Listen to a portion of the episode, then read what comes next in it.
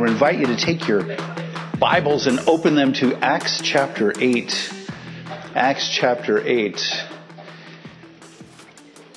We're going to be looking at verses 9 through 25 this morning. You know, in preparing this message, I followed all the standard procedures. I read the passage, I studied the passage, and then I entered the power of God into a search engine because that's, you know, what else are you going to do? I came up with this. Apologies ahead of time. The power of God, this is from a website, the power of God is at work in our world. So far, so good. Learn how to experience the power of God and become a vessel of the glory of God to the world. That went south fast. How to experience the power of God and become a vessel of the glory of God to the world. Now, I could tease that out. I could dress it up. I could make it kind of walk on all fours for a bit, but it gets worse. Guillermo Maldonado is an apostle of Jesus Christ. You remember him? Is an apostle of Jesus Christ who heard the audible voice of God, another warning, who commanded him to teach God's children about the power of God. If you hear an audible voice and you're not reading scripture to yourself, you're automatically in trouble. And then if it tells you to say something other than the gospel and about Jesus Christ, you're in bigger trouble. He goes on, Jesus Christ walked in incredible power and instructed his followers to do the same. Is that true? No. What he told his followers to do was do what? To preach the gospel. First to Jerusalem, then Judea, Samaria, and the rest of the world. But how come, they ask, so many Christian, that's a sic, because it's supposed to be Christians, don't experience the power of God. Because most Christians read the Bible and understand what the power of God is. But the page went on to show how the apostle slays people, that's air quote apostle, for you kids out there. Uh, he slays people in the spirit, heals even blindness, and performs other wonders.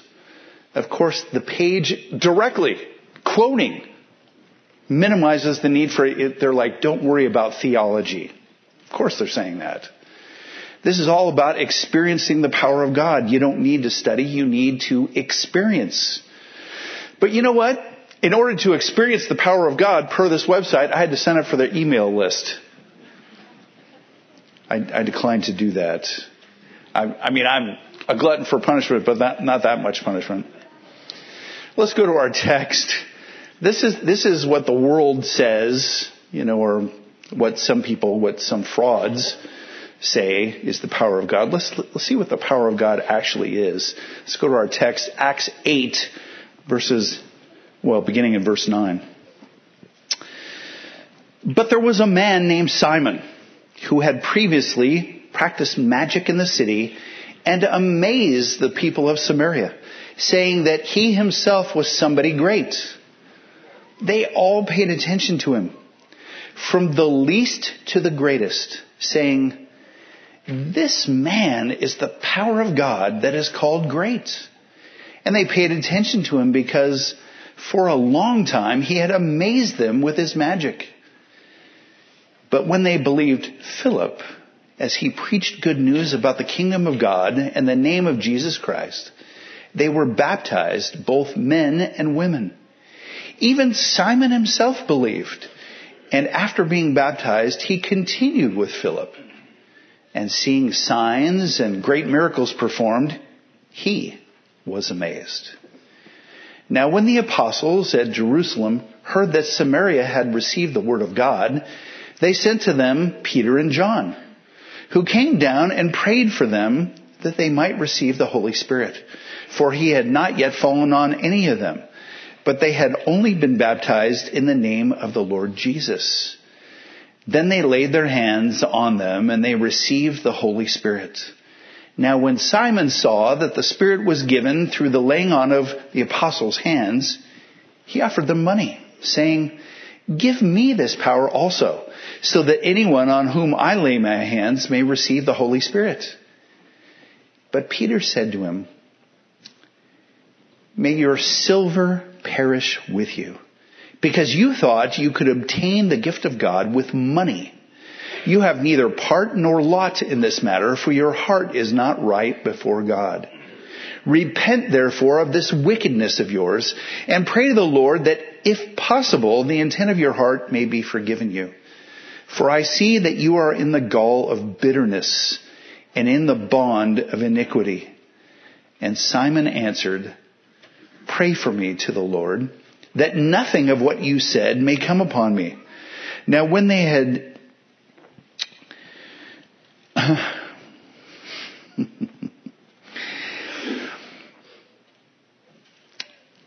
I'll have to turn to the text here.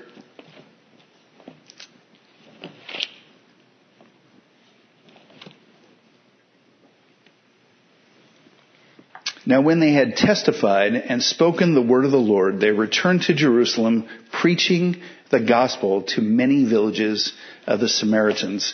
I apologize, but there was a hole punch right through that testified. so they did something fide. I don't, I, I couldn't tell what it was. I was left to speculate, which I don't like to do, so. Now to just review where we are, the Acts of the Apostles, or the Acts of the Holy Spirit, that's Luke's historical account of the early years of the church ultimately is the outworking of the work of the Holy Spirit through the apostles as they carry out the charge that was given to them in Acts 1 verse 8. This is the Lord Jesus speaking. He says, but you, talking to the apostles, will receive power when the Holy Spirit has come upon you. That happened at Pentecost. And you will be my witnesses in Jerusalem and in all Judea and Samaria and to the end of the earth. So at the end of chapter 7, we saw the murder of Stephen, who had testified. I mean, imagine standing before a bunch of Jewish leaders and giving them the litany of Israel's failures to obey the Lord. So he gives them this long history of Israel's unfaithfulness, culminating in what he called the betrayal and murder of the righteous one, Jesus Christ. They're enraged. They take Stephen outside the city and they stone him to death with Saul holding their coats and approving heartily. Last time as we looked to verses 4 to 8, and this is, you know, the persecution has begun. The church gets scattered. It's in uh, Judea and Samaria. The church is no longer just able to focus in Jerusalem. And last time as we looked at verses 4 to 8 of Acts 8, it's fair to say that the Lord indeed brought persecution upon the church. And you, you know, you may wonder why. Why would the Lord do that? And we could think, you know, why would the Lord bring persecution today? Well, to refine the church. And in that day, did he refine the church? Yes. But really what he did was say, you know, enough of this hanging out in Jerusalem. I understand you guys are having a great time of fellowship and teaching, but it's time to get busy. Time to get on with the work that you've been given. The Holy Spirit had not come out upon them so that they could just chill in Jerusalem. So Philip goes to Samaria and he causes quite a stir. And he brought much joy, gathering crowds, preaching the gospel to them, and seeing people being what? Delivered of demons, healed, people who had been paralyzed or lame or no longer paralyzed or lame. That'll make a lot of people happy. And that story is going to continue this morning because we're going to see a bit of a, I guess we could say, satanic response to the work of God among the Samaritans. And this morning, I have five phrases about the power of God and this section really is about uh, the men of God preaching the gospel of God in the power of God, the Holy Spirit. It's about the men of God preaching the gospel of God in the power of God, the Holy Spirit. So, our first power statement, the fake power of, again, air quotes, two air quotes in one sermon. the fake power of God in verses 9 through 11. And this again is in response to what Philip is doing in Samaria. But, contrast, there was a man named Simon who had previously practiced magic in the city and amazed the people of Samaria, saying that he himself was somebody great. They all paid attention to him from the least to the greatest, saying, this man is the power of God that is called great. And they paid attention to him because for a long time he had amazed them with their magic. So again, this is the same city where Philip has been gathering these big crowds to hear his preaching, cast out demons. And along comes this man, Simon, also known as Simon Magus or Simon the Magician. Now, true confession, because I like to confess to you, I like card tricks. I like sleight of hand. I don't do any sleight of hand. I do like, I do one trick. One. and it's what the, the magicians, quote, air quotes again, third time, magicians call a force. In other words, I force you to pick the right card, which is fun for me. But I like those kind of things. I even watch shows where they, magicians judge other magicians and try to guess how they do the magic that they do. But that's not the kind of magic that Simon is doing. His magic is more in line with pagan practices or witchcraft. You ever see that, you know, bumper sticker? I saw one here uh, earlier this week that said, "My other car is a broom." And you know, it's one thing if somebody's joking. It's another thing when I go, "I think that person's serious." But Simon, our text tells us, had amazed the Samaritan people for quite some time. One dictionary defines it this way, to cause to be in a state in which things to make, seem to make little sense, to confuse, to astound. And I get that way when I watch some of these illusionists, you know, when they do these things like they make, you know, a building disappear or whatever, and I'm like, how do you do that? Well, they don't do it. They just make it seem like they did it. But he was using dark arts, potions, spells, those kind of things. People who saw his act believed that he had supernatural powers. That's why they called him the power of God. And for verse 9, we can readily see that if Simon had a marketing department, right, if, if, he, if there were posters up around town, it would say what? Simon the Great. Indeed, he thought of himself that way, and the Samaritans did too. In fact, in verse 10, they thought he was basically divine. Listen to one man this week who said that he was something of a Messiah figure. And he had a massive following. We can assume that he was quite well off, as a matter of fact, just because of his influence and the way people would follow him. He was quite the showman. So that's the false power of God, this Simon. And now we see the true power of God. The gospel is the true power of God, by the way, in case you wondered. You know, if we just think even in terms of Romans 1.16, that's the power of God.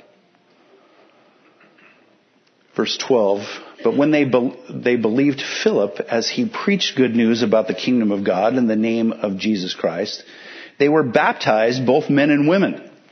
Even Simon himself believed. And after being baptized, he continued with Philip. And seeing signs and great miracles performed, he was amazed. Now there's a turnaround, right? The people of Samaria are amazed by what Simon does. He follows Philip around and sees what Philip's doing and he is amazed. The magician is impressed by this new magic that he sees. Again, he's making a great living in Samaria. But he knew something that the Samaritans did not know. And that's that he was not really a God. He was nothing but a fake, a fraud, a cheat, a swindler. He was good at it, but he was as fake as could be. I mean, when you watch like, uh, and not that you would because you're more sanctified than I am, but if you've ever seen a movie about magic and they kind of go behind the scenes and they show you what they do, it's very developed or it's very organized, very orchestrated. And it's this whole great big mechanism that they use to make the, what appears to be magic happen. But one day, Simon goes out to do his show and the crowd is thin. There aren't as many people as there used to be. There used to be throngs of people, and he's like, okay, is there something wrong with me? What's going on? He starts hearing about Simon. Simon, Simon, Simon. I'm sorry. He starts hearing about Philip, this Greek speaking Jew. Simon goes to check out his new competition. But Philip is not doing magic. Philip is preaching about Jesus Christ. He's drawing crowds by healing, by casting out demons. That's true. But he's telling them about Jesus Christ. This Jew who other Jews put to death. Now, we need to keep in mind who the Samaritans are. They're half Jews. They're part Jews. And the Jews hate them and the Samaritans hate the Jews. The Samaritans are not allowed in the temple. They're not even allowed in Jerusalem. And so they create kind of a, a parallel religion with their own temple, their own set of beliefs, but it's all based on Judaism. When Philip comes along and starts preaching about Jesus Christ, our gut response would be, the Samaritans are never going to go for this. You're preaching a Jew to people who hate Jews. That's not going to go well. But it does go well. Why? Sure, you could say, well, because he does these signs and wonders. I think that helps.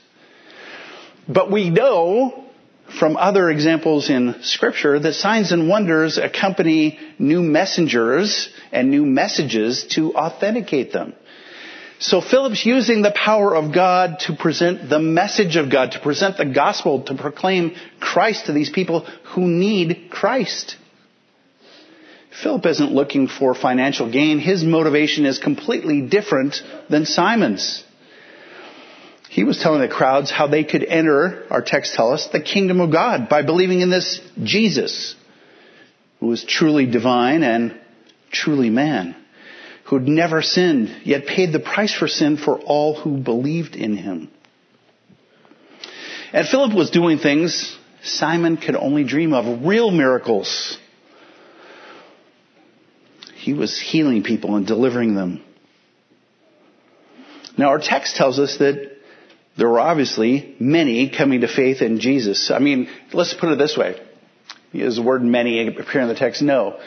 But would Simon have even noticed that Philip was doing this if Simon just went and did his show and everybody kept showing up and the same things were going on over and over again? No. Philip all of a sudden is the number one draw in Samaria.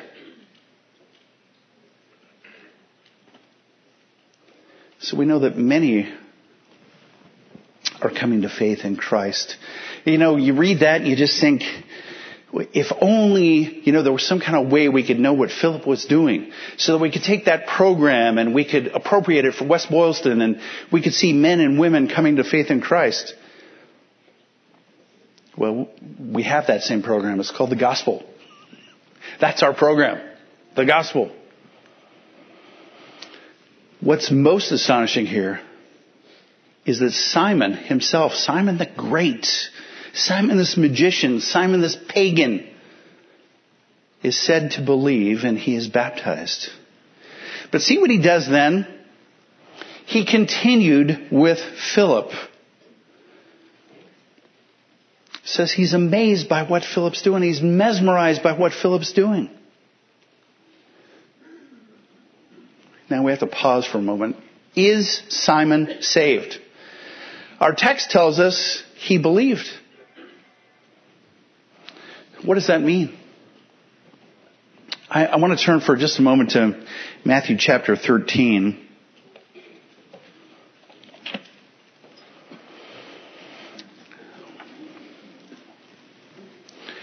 The parable of the sower. I won't read that, but I, I do want to go to the parable of the sower explained in verse 18.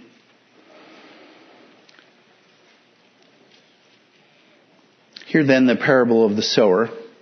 When anyone hears the word of the kingdom, that's what he's heard, the word of the kingdom, and does not understand it, the evil one comes and snatches away what has been sown in his heart. That, or this is what was sown along the path. As for what was sown on rocky ground, and I believe this is Simon, this is the one who hears the word. He hears it and immediately receives it with joy. Yet he has no root in himself, but endures for a while, and when tribulation or persecution arises on account of the word, immediately he falls away. He sees everybody else getting saved. He likes what Philip's saying. More importantly, he's amazed by what Philip's doing. So he says, I, I believe too. Did he? I think, we'll, I think our text will tell us no.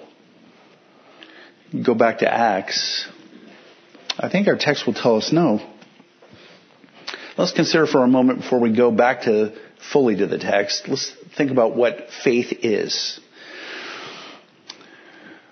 Theologically speaking, it's this three components knowledge, assent, trust. Knowledge, assent, trust. The Latin words are really cool, but I'll just stick with knowledge, assent, and trust. Genuine faith is informed. It knows. So that's the first point, knowledge. It's not a leap of faith. It's not this Kierkegaardian leap of faith, leap into the dark. One must understand the person and work of Christ. You must believe that He's truly God and truly man. You must understand that He's sinless, that He bore the wrath of God for our sins. You must understand that He's raised on the third day. If you don't understand these things, if you don't know them, then you can't be saved. If you don't understand at all that you're a sinner, you can't be saved. So there's, there are certain basic things that you have to understand. But more importantly than just believing, or I'm sorry, than knowing, is assent to those truths. Genuine faith is also a conviction that the knowledge one possesses is factually true and personally beneficial. In other words, I believe what you are saying. I can see that it is 100% correct. It's biblical. And I believe that it has benefit for me. I believe that Christ died for me. One must believe that Jesus can actually save you from sin and grant you righteousness. The third component, trust. Genuine faith casts itself upon Jesus alone. Intellectual assent is not enough. We know that. Why? Because James says the demons believe, they understand the truth, and what do they do? They tremble. And it seems Simon understood that Jesus was proposed as a savior but it is certain that he did not trust him. He did not have the third component. He did not have trust. And that's plain by what Peter says to him in verse 21. That his heart is not right. Folks, if you get saved, you may not feel all the time like you're saved. You may struggle in various things. But Peter isn't going to be supernatural. Not that Peter could do anything these days, but he's not going to be supernaturally empowered to listen to you and say, Your heart is not right. Many Samaritans believed the gospel, but Simon, sadly, had not. He was fixated by the power of God. He saw what Philip was doing and he wanted to be able to do the same thing. He misunderstood the power of God. So we've seen one, the fake power of God, Two, the true power of God, which is the gospel. And three, now displaying the power of God. I have two V's, two subpoints that start with V here.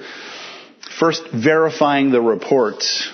First verifying the report. Look at verse 14. Now when the apostles of Jerusalem, or at Jerusalem, heard that Samaria had received the word of God, they sent to them Peter and John.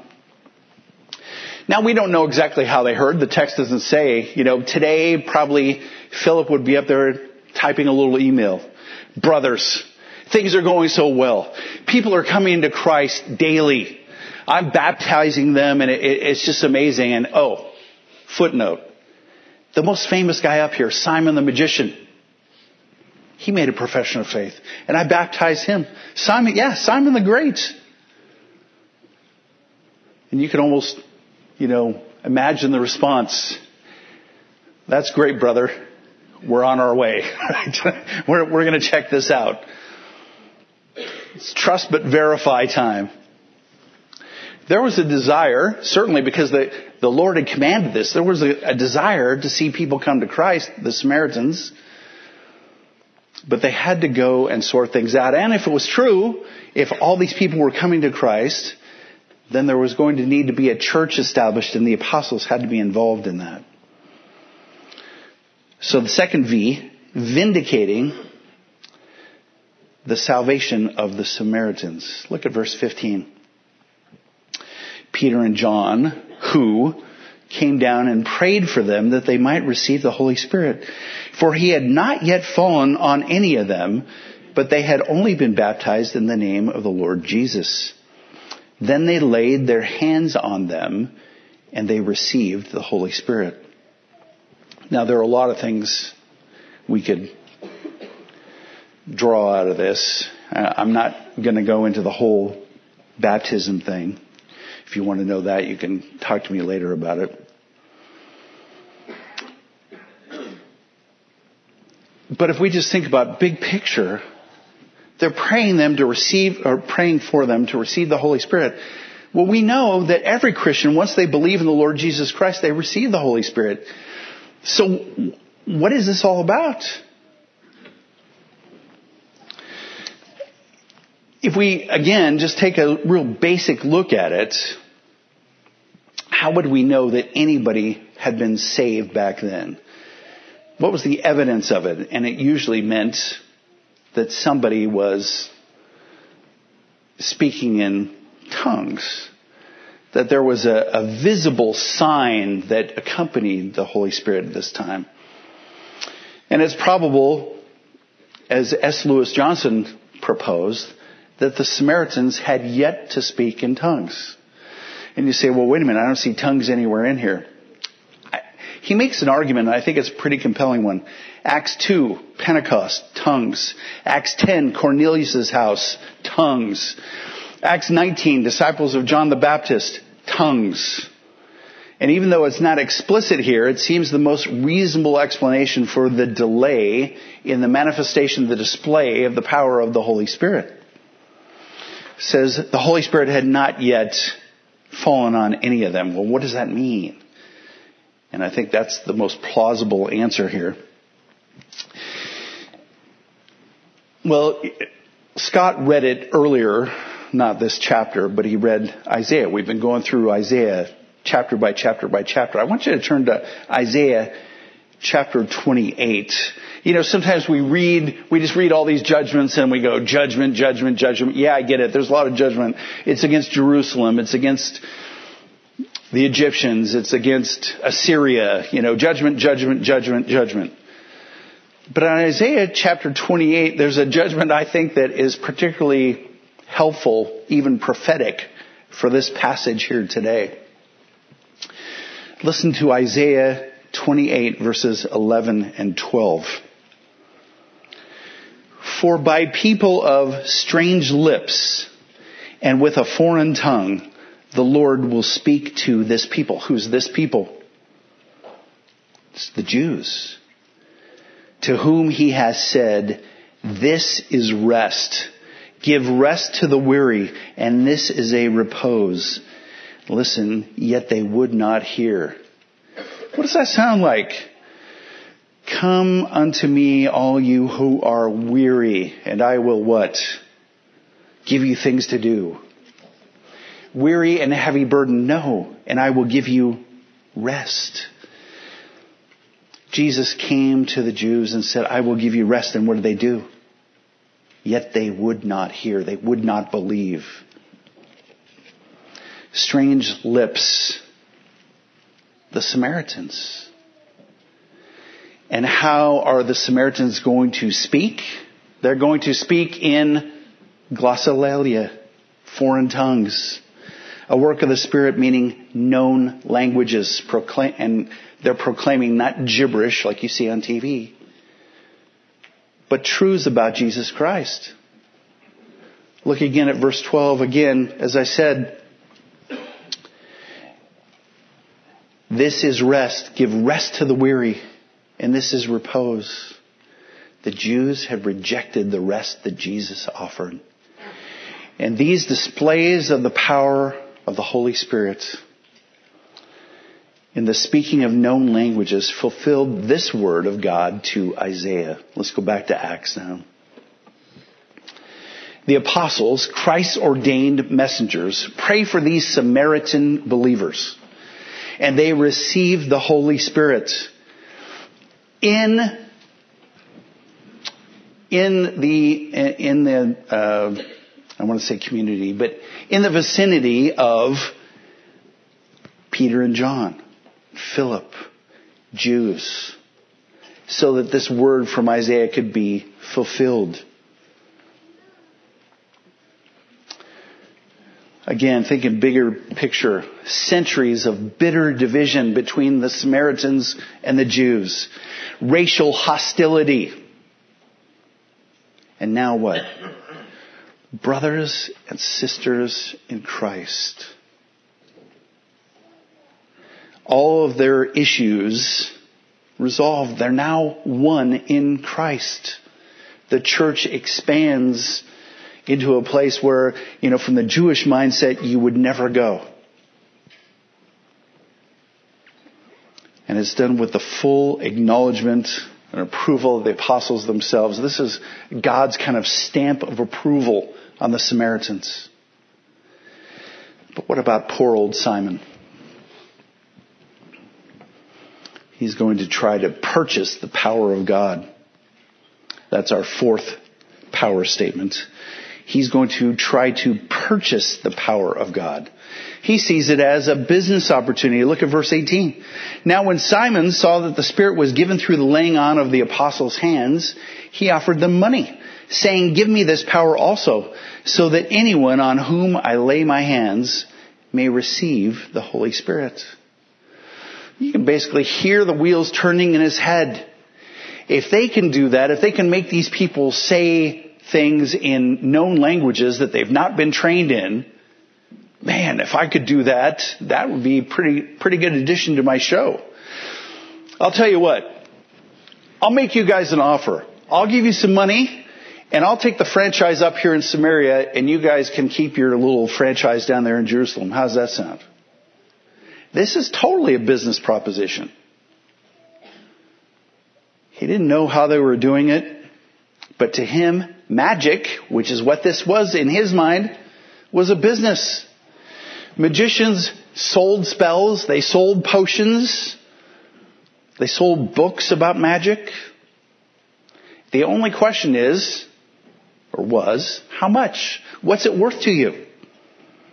And if you recall, and we haven't gotten there yet in Acts, but in Acts 19:19, Paul preaches the gospel in Ephesus. What happens? Many people, including the text tells us, a number of those who had practiced magic arts brought their books together and burned them in the sight of all. And they counted the value of them and found it to come to 50,000 pieces of silver. There was big money in this. So we could be sure that what Simon made, the offer that he made, seemed like a good amount to him. Seemed like a reasonable offer. But the offer gets refused because Simon is deceived about the nature of it. Verse 20. But Peter said to him, May your silver perish with you, because you thought you could obtain the gift of God with money. Darrell Bock said this. He said, essentially what Peter says is, May destruction take your money with you. You're on your way to hell and take your silver with you. This is not some kind of insult. This is a condemnation. It's a demonstration that Simon's profession of faith was just that. It was just a profession. He was just mouthing the words. He had not been born again. It might seem agreeable to him, but he had his own agenda. He was still on his way to eternal destruction, to hell. Simon had believed the manifestation of the Spirit's power. It, was a transferable ability that, you know, anyone could have. Simon was a living embodiment of Matthew 6:24.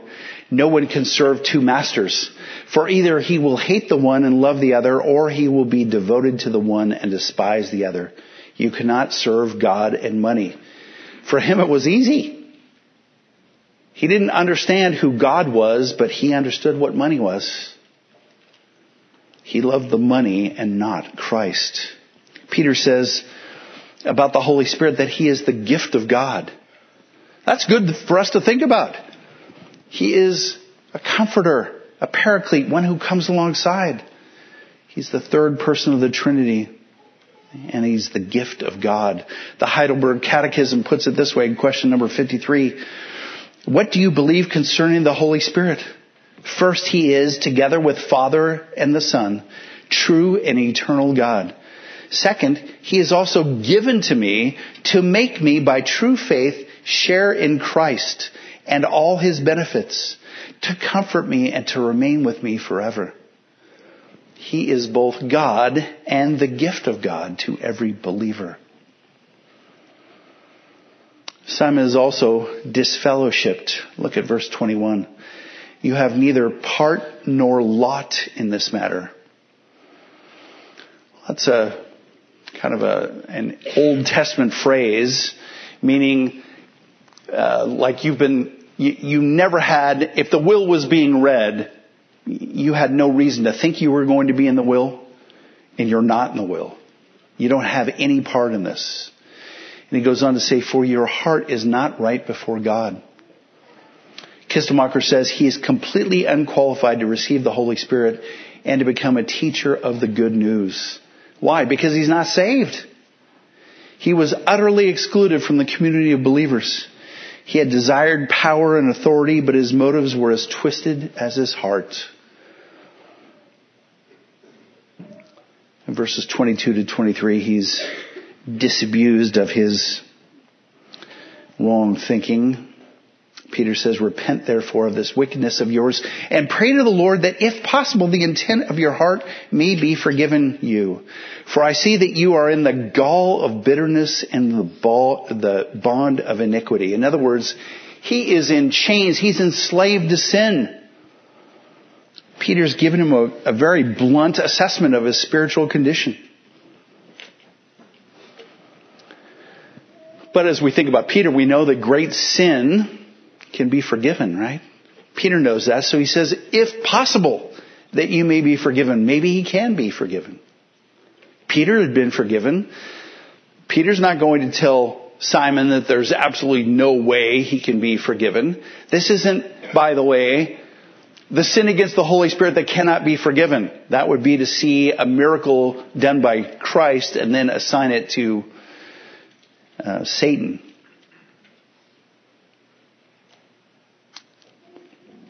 He tells Simon to repent because one cannot repent without believing. He could have told him to believe, but he tells him to repent. You can't repent without believing, and you can't believe without repenting.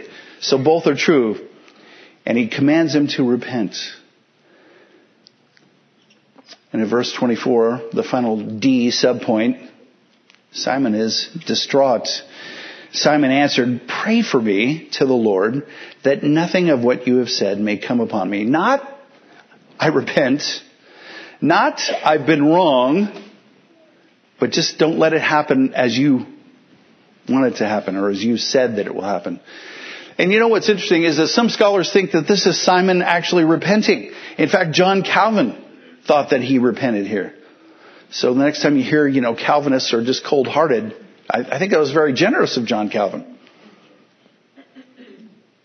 But Luke's not entirely clear and, and we can't really know. You know, as one man said, we'll know on the day of judgment. I doubt we'll be waiting to see if Simon comes down the aisle or not. I, I'm rather dubious of that. But our fifth power statement in closing, returning in the power of God, returning in the power of God, verse 25. Now when they had testified, talking about the apostles, and spoken the word of the Lord, they returned to Jerusalem, preaching the gospel to many villages of the Samaritans. Now I said the apostles, but it very well seems likely, based on the text that comes, that Philip went with them.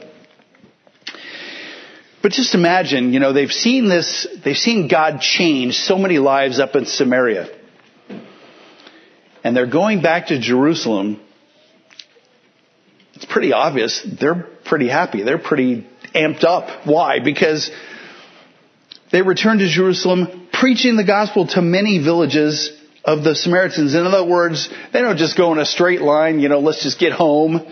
It's like, well, let's go to this village, and this village isn't that far away, and let's just go and preach Christ. Maybe more Samaritans will get saved. Maybe, the, maybe God is going to move and continue to move among the Samaritans. Well, concluding, we know that every believer, every believer experiences the power of God. When He causes you to be born again, when He transforms you and gives you a new heart, when you believe, the Bible tells us you're a new creation in Christ.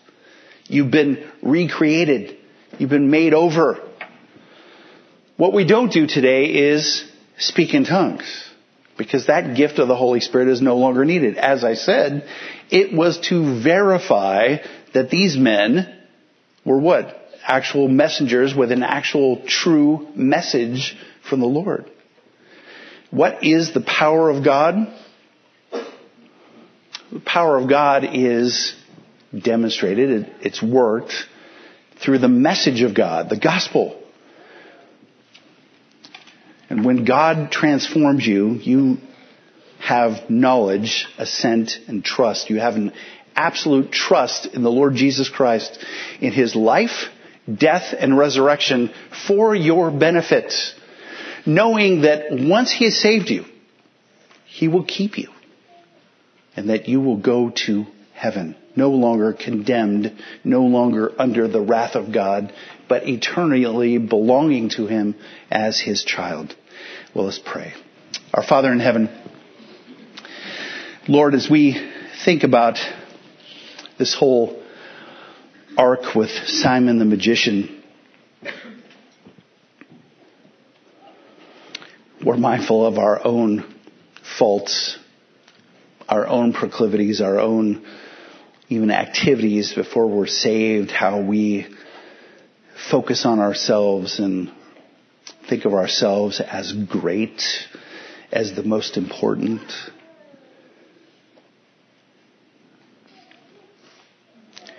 But Father, you, by the gospel, by the power of your Holy Spirit, convict us of sin.